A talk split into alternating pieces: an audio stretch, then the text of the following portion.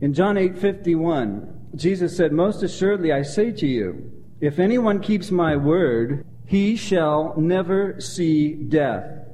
Then the Jews said to him, "Now we know that you have a demon." They had already accused him of being a Samaritan and having a, a demon. And they said, Now we know you have a demon. Abraham is dead, and the prophets, and you say, if anyone keeps my word, he shall never taste death. Are you greater than our father Abraham, who is dead, and the prophets are dead? Whom do you make yourself to be? Well, he's going to give them a very clear answer on that. Jesus in verse 54 answered and he said, If I honor myself, my honor is nothing. It is my Father who honors me, of whom you say that he is your God. You have not known him, but I know him. I know him to such a degree that if I say I do not know him, I will be a liar like you. Can you stop there for a second and notice Jesus? I will be a liar like you. Jesus Christ is amazing the way he ministers. And yet there is there's no name calling here. This is just the calm, clear truth of God. He says, You say you know him, and you're liars. You don't. If I say that I don't know him, I will be a liar like you. But I do know him, and I keep his word. Your father Abraham rejoiced to see my day, and he saw it, and was glad. Then the Jews said to him, You are not yet fifty years old. And have you seen Abraham? There are a lot of thoughts on that statement right there before we get on into the outline of the message. A lot of thoughts on that statement. You are not yet 50 years old, and have you seen Abraham?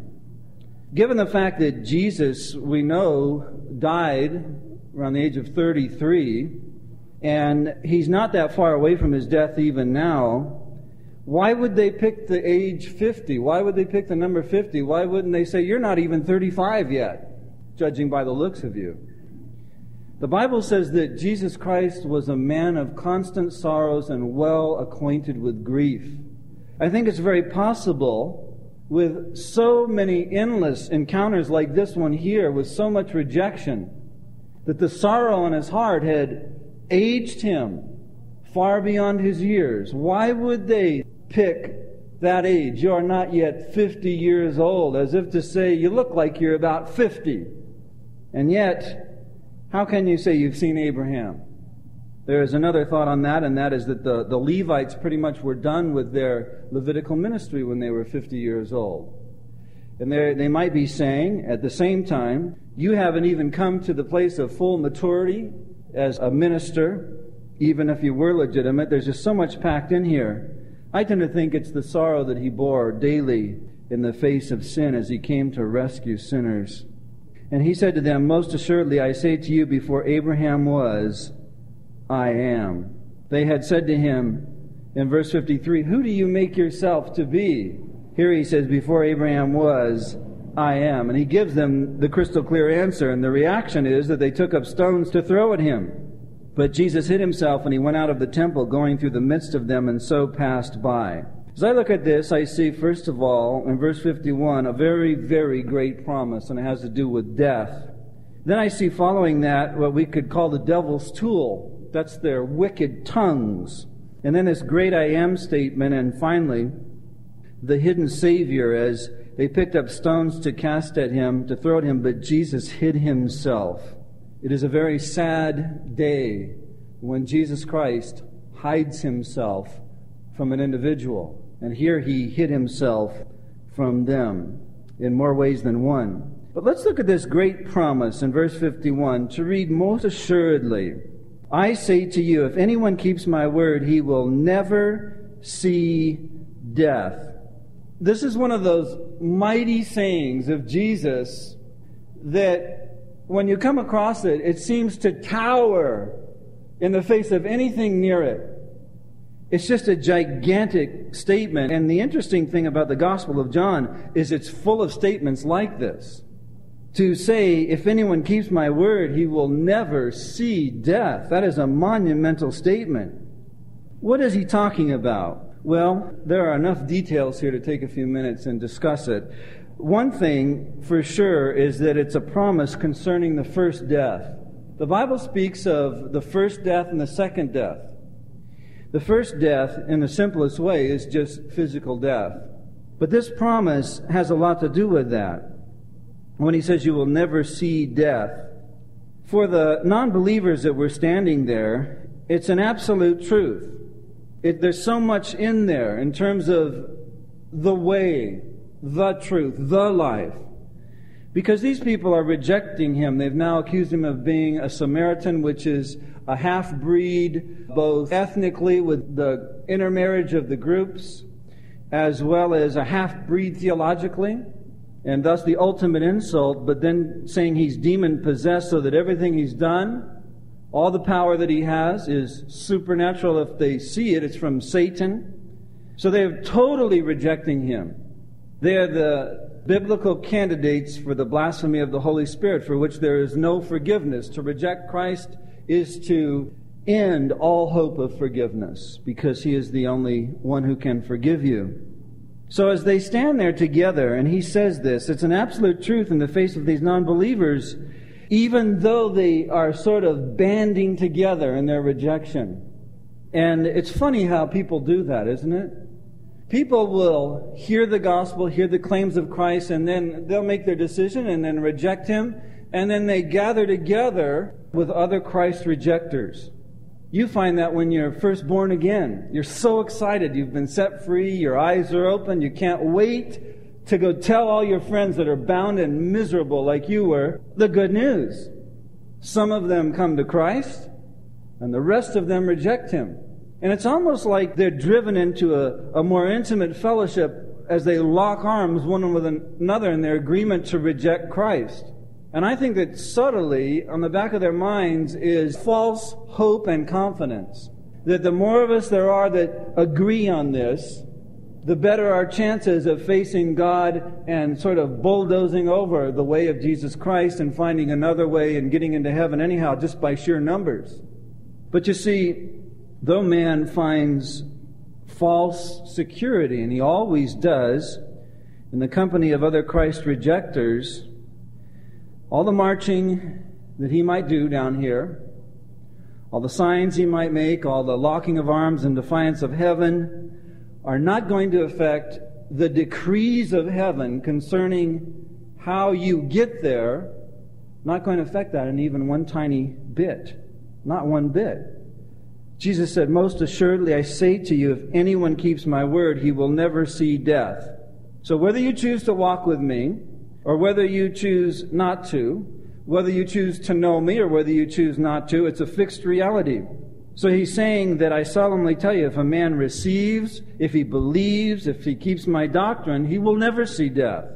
And despised and rejected as I am by you, that doesn't change the fact that life and death and heaven and hell and blessing and cursing depend and hinge entirely upon me and my sayings. You cannot change that. And he's saying you need to humble yourselves and make the right choice. This isn't anything new. In the Old Testament, in Deuteronomy chapter 30, Moses, taking his leave of Israel, he said to them in Deuteronomy 30, 15, he said, See, I have set before you today life and good, and death and evil. And then down in verse 19, he said of Deuteronomy 30, I call heaven and earth as a witness today against you, that I have set before you life and death, blessing and cursing. He said, Therefore, it's so clear to you, it's so clear to all of you. I urge you, choose life, that both you and your descendants may live. You choose to walk with God, and then you set the example so that your descendants who look toward you, who grow up with you, who follow along after you, they can go on to know God as well. Make the right choice.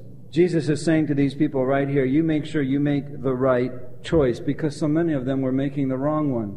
Don't allow yourself to be fooled into what maybe later in life you will look back on, on, on the greatest folly of your whole existence. Don't allow yourself to be fooled into some little clique, some little group of ungodly friends who pass the joint, the marijuana around the circle, who pass the jug around the circle, or whatever, mocking Christ together, maybe a circle of backsliders, apostates, who once claimed to have been into it, and now they have turned away from it, which only proves they never knew Him at all. Don't allow yourself to be fooled by that. What folly! Though hand join in hand, the Bible says, the wicked will not go unpunished. And so Jesus says, make no mistake about it, most assuredly, if anyone keeps my word, and that's the only way, he will never see death. And to say keep my word is not just the words he's saying right there, but it's to, to look at everything that he taught in his ministry, because it all fits together. Everything about heaven, everything about hell, everything about death, everything about judgment, everything about the accountability of your words, your life, your deeds, all of it. If you can embrace all of what I have to say, all that I am, you will never see death. And so this is an unchanging truth, even in the face of a non believer, no matter how many friends he gathers together to build his false confidence. But for the Christian, this is an absolute encouragement for the believer.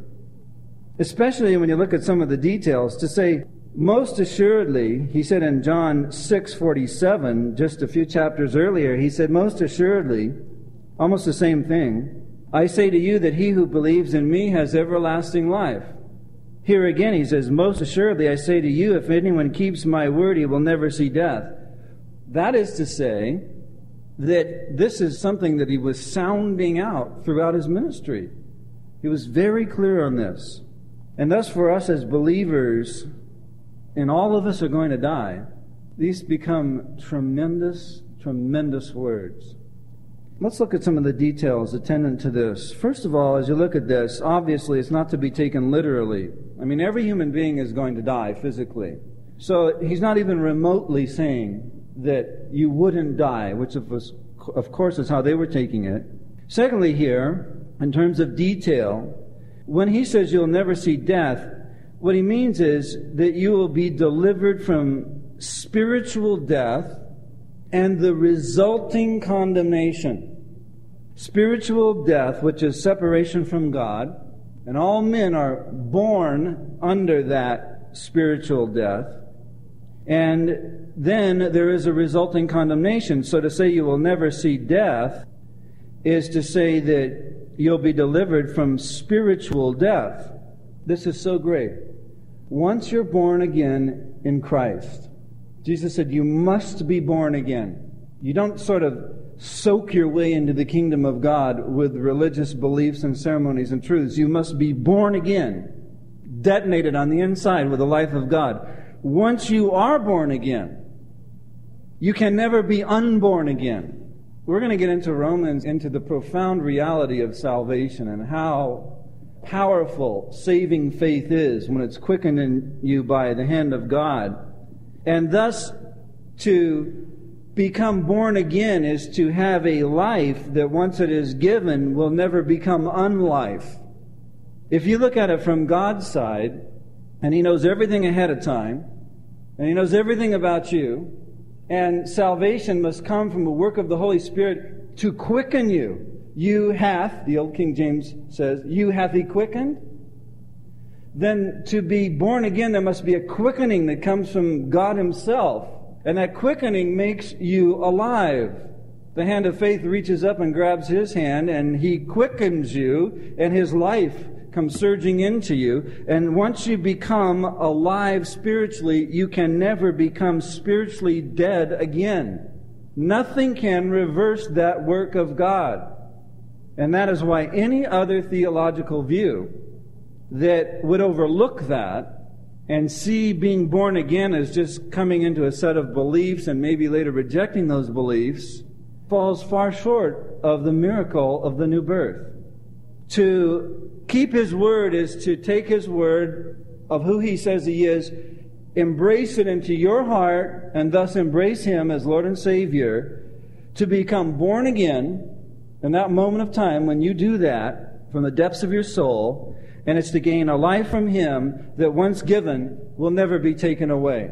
Because if God knows everything, and He does, if He's worked this all out in eternity past, which He would have to, being God, because He's outside of time entirely, then God isn't so stupid as to go around and give life which isn't going to work out. That's ridiculous. Now, we may operate like that, but God cannot operate like that. Understand? So to say, he shall never see death, it, you put that with, and I will give you another comforter, and he will abide with you until you become dead again. Did he say that about the Holy Spirit? No, he said he will abide with you forever. So we immediately, in this great promise, plunge into the wonderful sea of grace and the reality of forever in terms of eternal life. Also, to look at this is to realize that to never see death is to be delivered from dying in the torments of the unforgiven. To die without Christ is to die in torment. To die without Christ, to die unforgiven, is to die with the crushing weight of a life of wickedness and sin and rebellion to God caving in on you as you take a fearful leap into the dark with the reality that you might have to face him soon and you're not ready. It is a horrifying thing. But to go to your grave, to go to your death as Christians, as children of God, is to go with the truth of Hebrews, where the writer to the Hebrews says in Hebrews chapter 2 verse 15 that Jesus came to release those who through the fear of death were all their lifetime subject to bondage. To never see death is in the first death to not go through the torments of an unforgiven, uncleansed, unsaved, sin darkened human being and to jump fearfully into the dark. I thank God for that. See, I'm well aware of my shortcomings. I'm well aware of the fact that when I die, I'll look back and see all kinds of failures and everything else. But I'm also well aware of the fact that's why Jesus has already died for me. And He's a real Savior for all my real sins. He came to destroy the works of the devil and to release all those who through their whole life were subject to bondage through the fear of death. All the different research indicates that studies on teenagers as well as adults that people go through their day and they think about death every few minutes in one way or another. To become a Christian, to keep the sayings of Jesus, to know that you will never see death becomes the greatest thing in the whole world. Because, yes, I'm going to die physically, but I am going to die in the grace of God and Jesus Christ, knowing that I am forgiven in that sweet release. Now, another practical thought here. When he says you will never see death, some have thought this, you know how people get hyper spiritual? And they read things into the Bible that aren't there, and they'll read something like this, and they'll say, God told me that what this means, and they think they have some big, grand revelation. Some have taken this to say that you will never suffer real bodily pain and agony in dying if you know Christ. That He will simply be there in such a powerful way that there will be no pain. That's not reality. Jesus isn't saying that you will go into your death without some kind of bodily struggle. He's not saying that. Neither is he saying that there won't be some emotional suffering. You see, flesh and blood, which is what we are, must and will feel. And thus, as Christians, when it comes our time to die, some of us will get our prayer answered to die in our sleep. And there will be no pain for those. I have an aunt who died an agonizing death with cancer. I was greatly refreshed when I found out that right at her bedside where she died, she had my tapes on Psalm 23 and the Good Shepherd, and that that was the tonic she had taken with her into her grave. It just so blessed my heart. Not that they were my tapes, but that that's the truth she died with. The Good Shepherd. There was a comfort in her soul that no drug could ever bring. Some of us may die in great pain and agony. That's reality. We need to face that. The great Richard Baxter, J.I. Packer refers to him as the seraph like Baxter. Angelic. He was so holy. Such a man of God. He was on his deathbed and he was in pain and he said, I groan, but I do not grumble, because the pain was real, but so was the comfort in his heart with the Holy Spirit. Death is a very serious thing, even when the sting of unforgiveness has been taken away, and you know you're forgiven. It's still difficult, so we need a realistic look at this as we carry the wonder of the promise into our death when that time comes. To not taste of death, to not see death, is to not see the great sting of death which comes to you if you die unforgiven. Can you turn in your Bible to 1 Corinthians 15 to verse 54? Kind of wrap this thought up here. And I have often spoken from this text at funerals and it's good that you take these things and think them through and memorize them for yourself for when it's your time to go.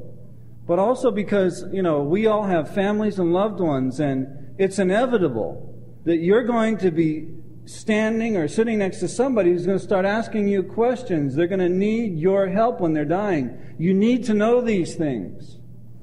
These are the truths that enable you to die well. We need to be ready to help our loved ones to die well.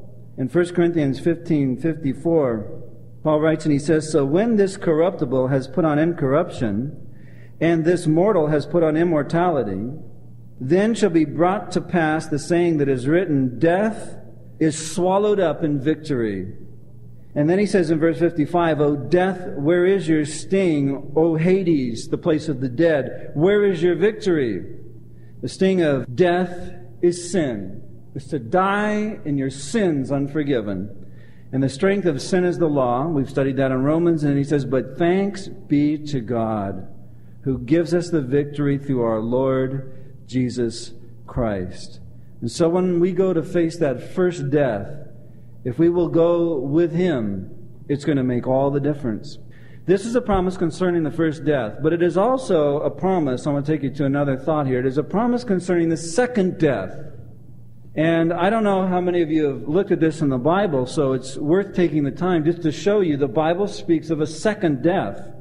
You realize, of course, that every human being, once they're born, is going to live forever. Every person will live forever. It's a matter of where you spend forever. And so there is this promise here, and it affects the second death. When Jesus says, Most assuredly I say to you that if anyone keeps my word, he shall never see death, he is talking about deliverance from the second death, and that is where those that die and they don't know Christ, they go to a place where God keeps them for a time, and we talked about it Sunday in terms of that holding tank. And then at the appointed hour, they are raised effectively, and they go and they stand before God.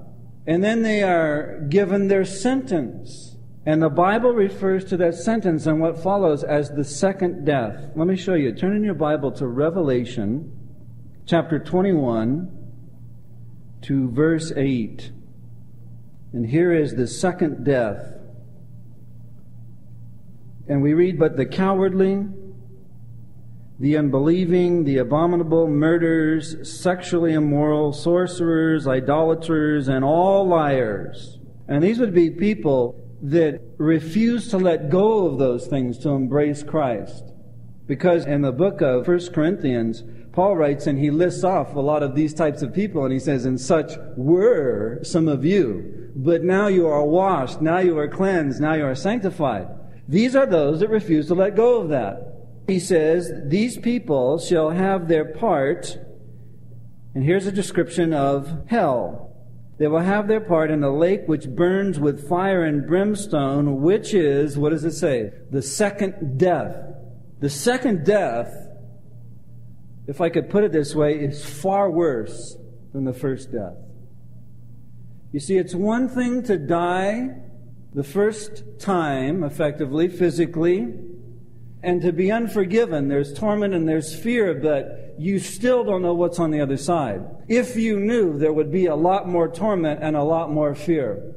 Every single person who died without Christ would die screaming and screaming at the top of their lungs if they knew of this second death in this lake that burns with fire and brimstone. There wouldn't be one person who could die peacefully in any way under any drug induced state of so called comfort and peace. And so you read here, they will have their part in the lake that burns with fire and brimstone, which is the second death. And what I want you to see here is that it burns with fire and brimstone. It goes on and on. And in the, the midst of this, though it's called the second death, in the ultimate sense, death in the Bible, separation from God. Everlasting life in your soul, God's life in your soul, that's life. To have that removed from your soul forever, that's the second death. And with no hope of ever having that, that's the second death. It is eternal existence without the life of God in your soul. The reality is, if you think about it, even in this life, think of how the Holy Spirit, so often called the hound of heaven, is there speaking to men's hearts. There's moments, even in the worst of sinners' lives, the most unconcerned individuals that don't ever come to Christ, they still, even they have soft moments where God's speaking to them, where you're witnessing to them, and they even smile. And they say, they have these rare moments where they even twinkle a little bit, and they say, you know, I, I kind of feel good right now as you're telling me about all this. I, I don't know why. You know, you know me, I'm such a sinner and everything, but I kind of have a good feeling. That's right when you want to close in on them and say, that good feeling is Him. Don't stop feeling it now. Open up, receive Him now.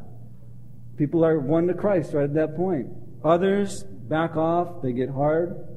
But you see, what I'm saying is to go through this life here with the Holy Spirit tugging at you, with the Holy Spirit knocking at the door of your heart repeatedly, repeatedly, repeatedly every day that you live, coming after you with the love of God in Christ, to suddenly, even that, withdrawn forever, is to have a radical change. And then to have on top of the withdrawal of the promptings of God's Spirit upon your heart and life, and to have exchanged for that the lake of fire that burns with brimstone forever. It is indeed the second death. And there is a distinct consciousness there. You have to realize that. Turn in your Bible to Mark chapter 9, verse 47. In hell, there is a distinct consciousness. That is, in great measure, what makes it hell. Mark chapter 9, verse 47. Jesus spoke of, right at the end there, of that verse, verse 47, of being cast into hellfire. And then in verse 48, he described it and he says, Where the worm does not die and the fire is not quenched. He actually says, Their worm does not die and the fire is not quenched. I don't think he's really talking about worms eating you. I think what he's talking about is your conscious mind eating you. And that the worms that eat at you, that penetrate the very essence of your being, they never die. So that you're cast into the lake of fire, and it isn't like you're thrown in and it gets so hot you black out and you can stay blacked out forever. No, no, no. Nobody's blacking out. Jesus said, Where the worm does not die and the fire is not quenched. That gnawing of the conscience, that agony of the mind, is a worm and a fire. It's going to burn you alive forever. It's really effectively impossible for us to know if the fire is literal or if the fire is almost wholly your consciousness burning you up as you live forever, exiled from the glory of God, and possibly can see God, and possibly can even see those in some way enjoying God forever.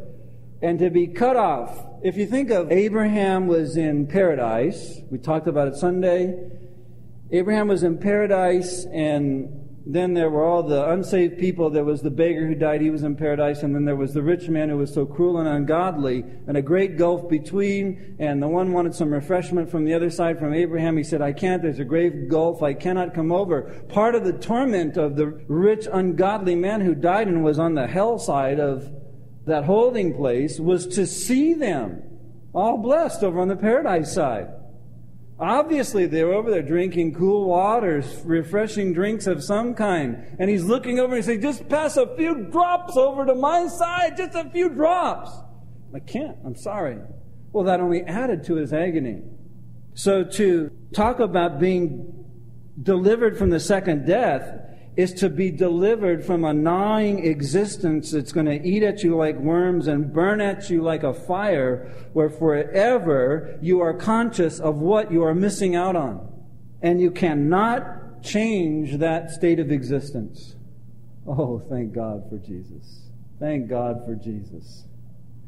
You know, I've done a lot of barbecuing in my life. And before I had gas, I had briquettes. And you know, you have to get over them and fan them, and that heat gets on you, and sometimes you singe yourself in there.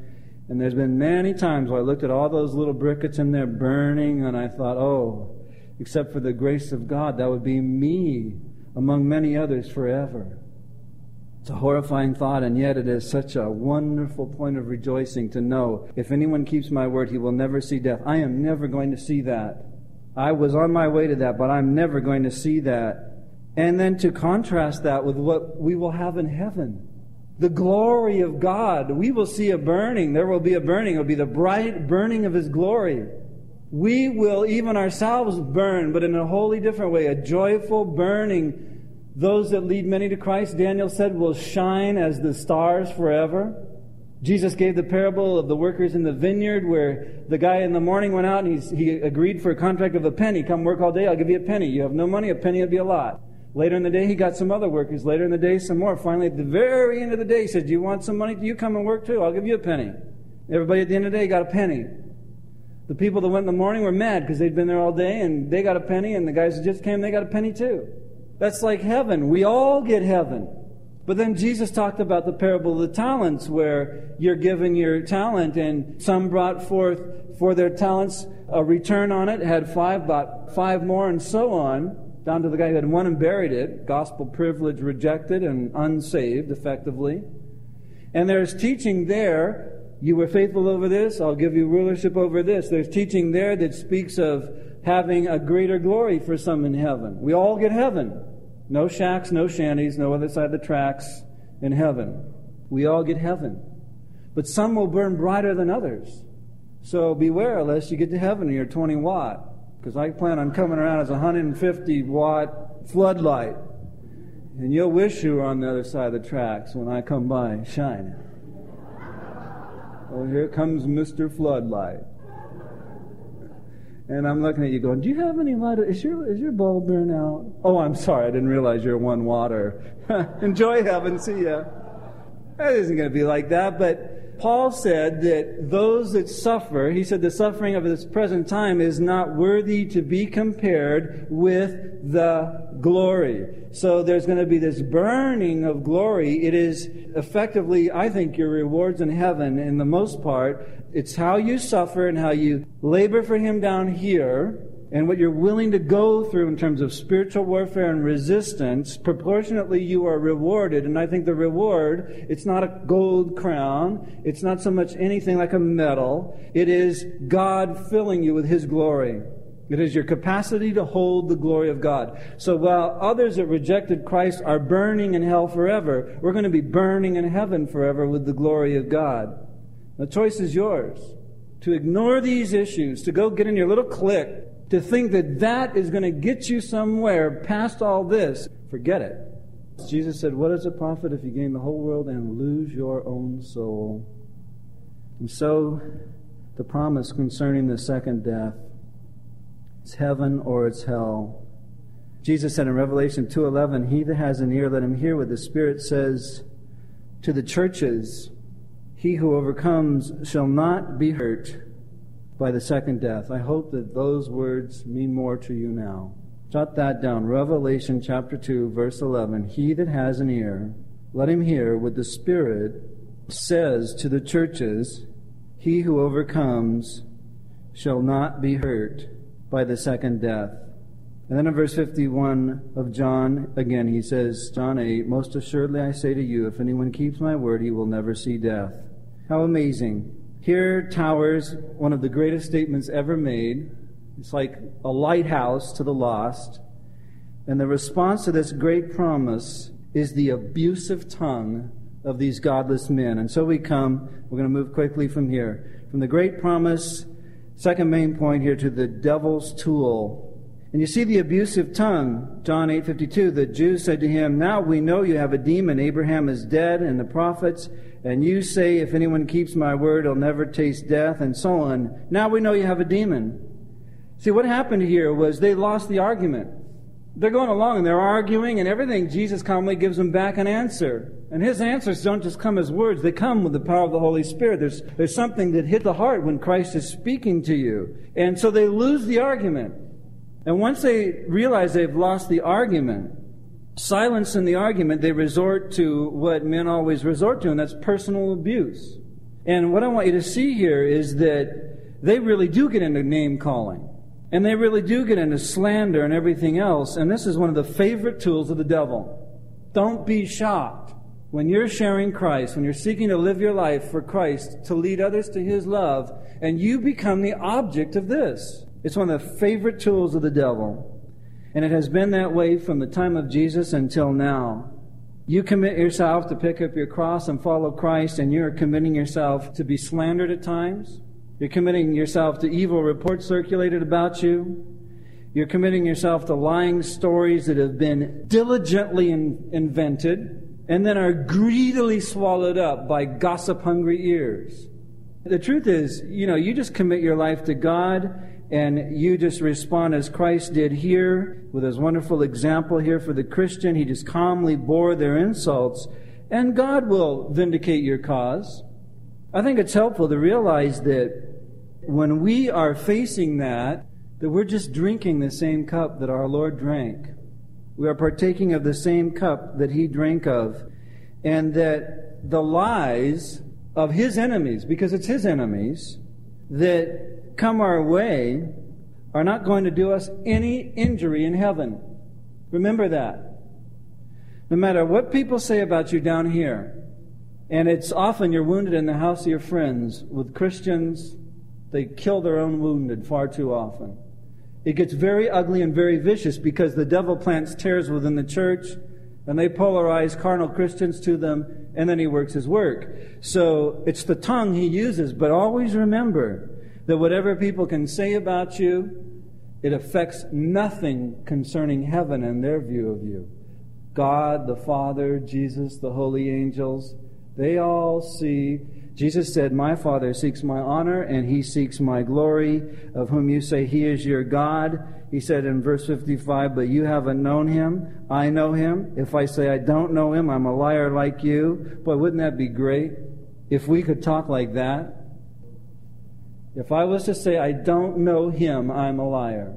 Jesus I was always walking in that intimate fellowship with the Father.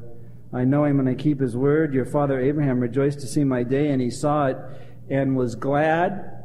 And so many of the encounters with Abraham and God in the Old Testament speak of that. We've talked about it along the way in detail. Peter looked back on this time, and I always imagine these guys writing their portions of the Bible looking back at their time with Jesus. Peter, John, when he wrote John in the island of Patmos, 1 Peter chapter 2 verse 23, Peter said of Jesus, who when he was reviled did not revile in return. Maybe he was just thinking about days like this. Certainly his cross, he was the same way. When he suffered, he didn't threaten. And here's a secret. He committed himself to him who judges righteously. That's why he said, you commit yourself in the face of whatever comes toward you through the tongues of men as you're seeking just to do God's work and share his love, and he will judge righteously. Listen, He is seeking your glory. And we talked about that for minutes already, didn't we? He's seeking your glory forever in heaven. You seek His glory here, and He will take care of your glory there. And nothing anybody can do down here can ruin that.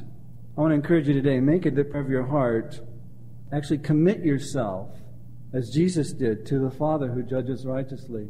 Make it the prayer of your heart today that you're going to live this way in your homes, in your marriages, when your children misbehave and they make you madder than you've ever been in your whole life.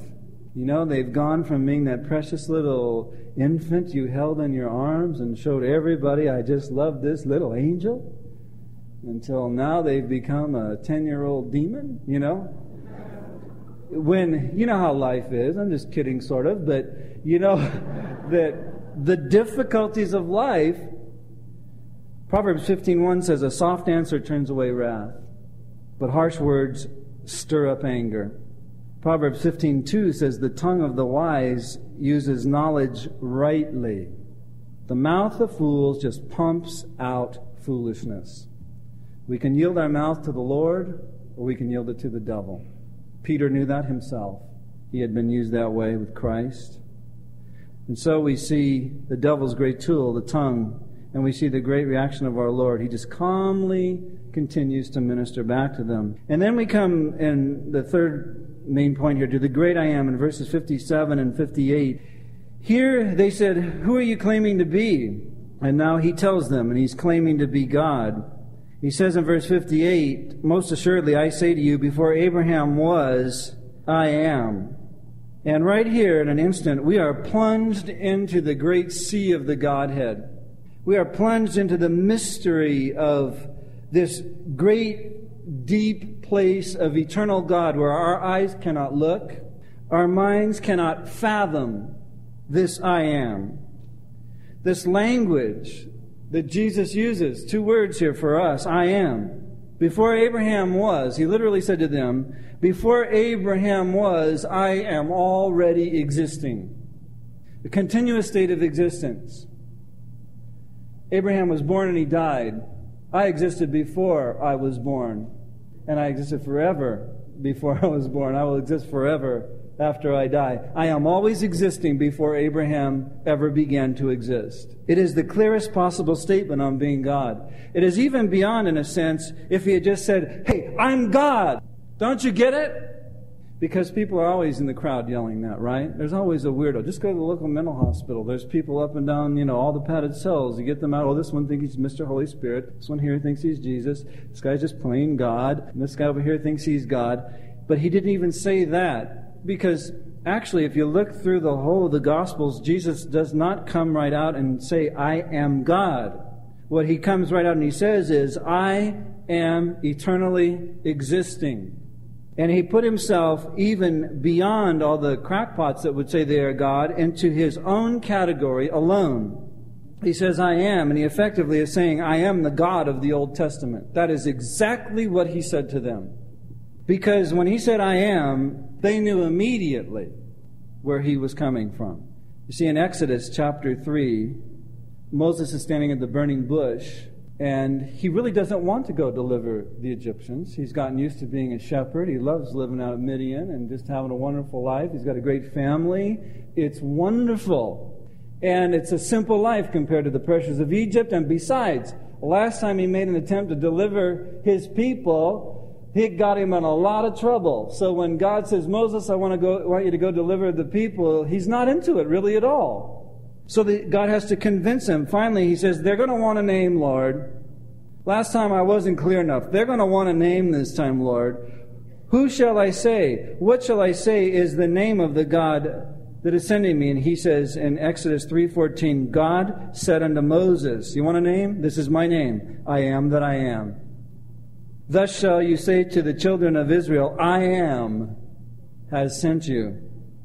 And God said, moreover, to Moses, You shall say unto the children of Israel, The Lord God of your fathers, this is who I am. I am the Lord God of your fathers. I am the God of Abraham. I am the God of Isaac. I am the God of Jacob. That's the God, you will say, that has sent you. And this is my name forever. I am. That's my name. I am the everlasting one, from everlasting to everlasting in both directions. That's the God of the Old Testament. That's Jehovah God. So when they said, You're a demon possessed Samaritan, you're not even 50 yet. You're saying you, you knew Abraham. And he just goes above and beyond it all. And he says, You want to know the real truth? I'm the God of the Old Testament. I'm Jehovah God. I am Abraham's God. I'm Jacob's God. I'm Moses' God. I am the God of the Bible. I am the only God.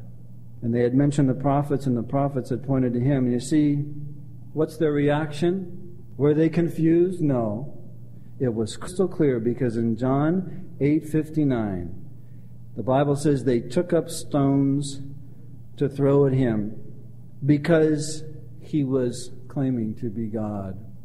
Specifically, their God, the God of their heroes, Jehovah God, the everlasting one.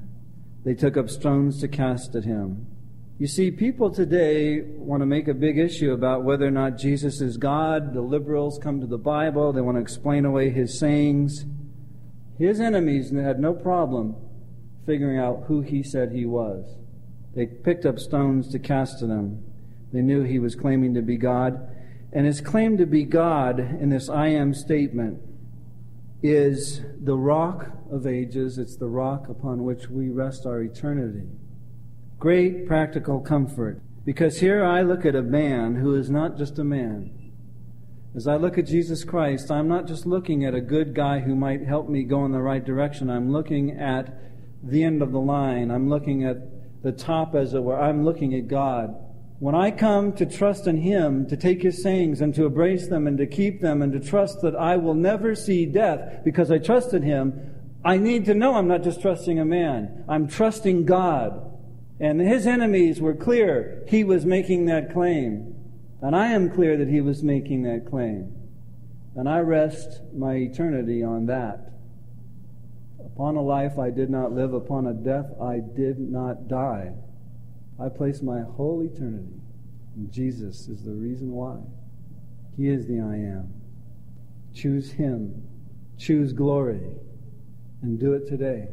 Get it settled so you can know that you will never see death. Let's pray, shall we? Father, thank you, God, for your love in Christ to us. Lord God, look upon our souls, forgive our sin.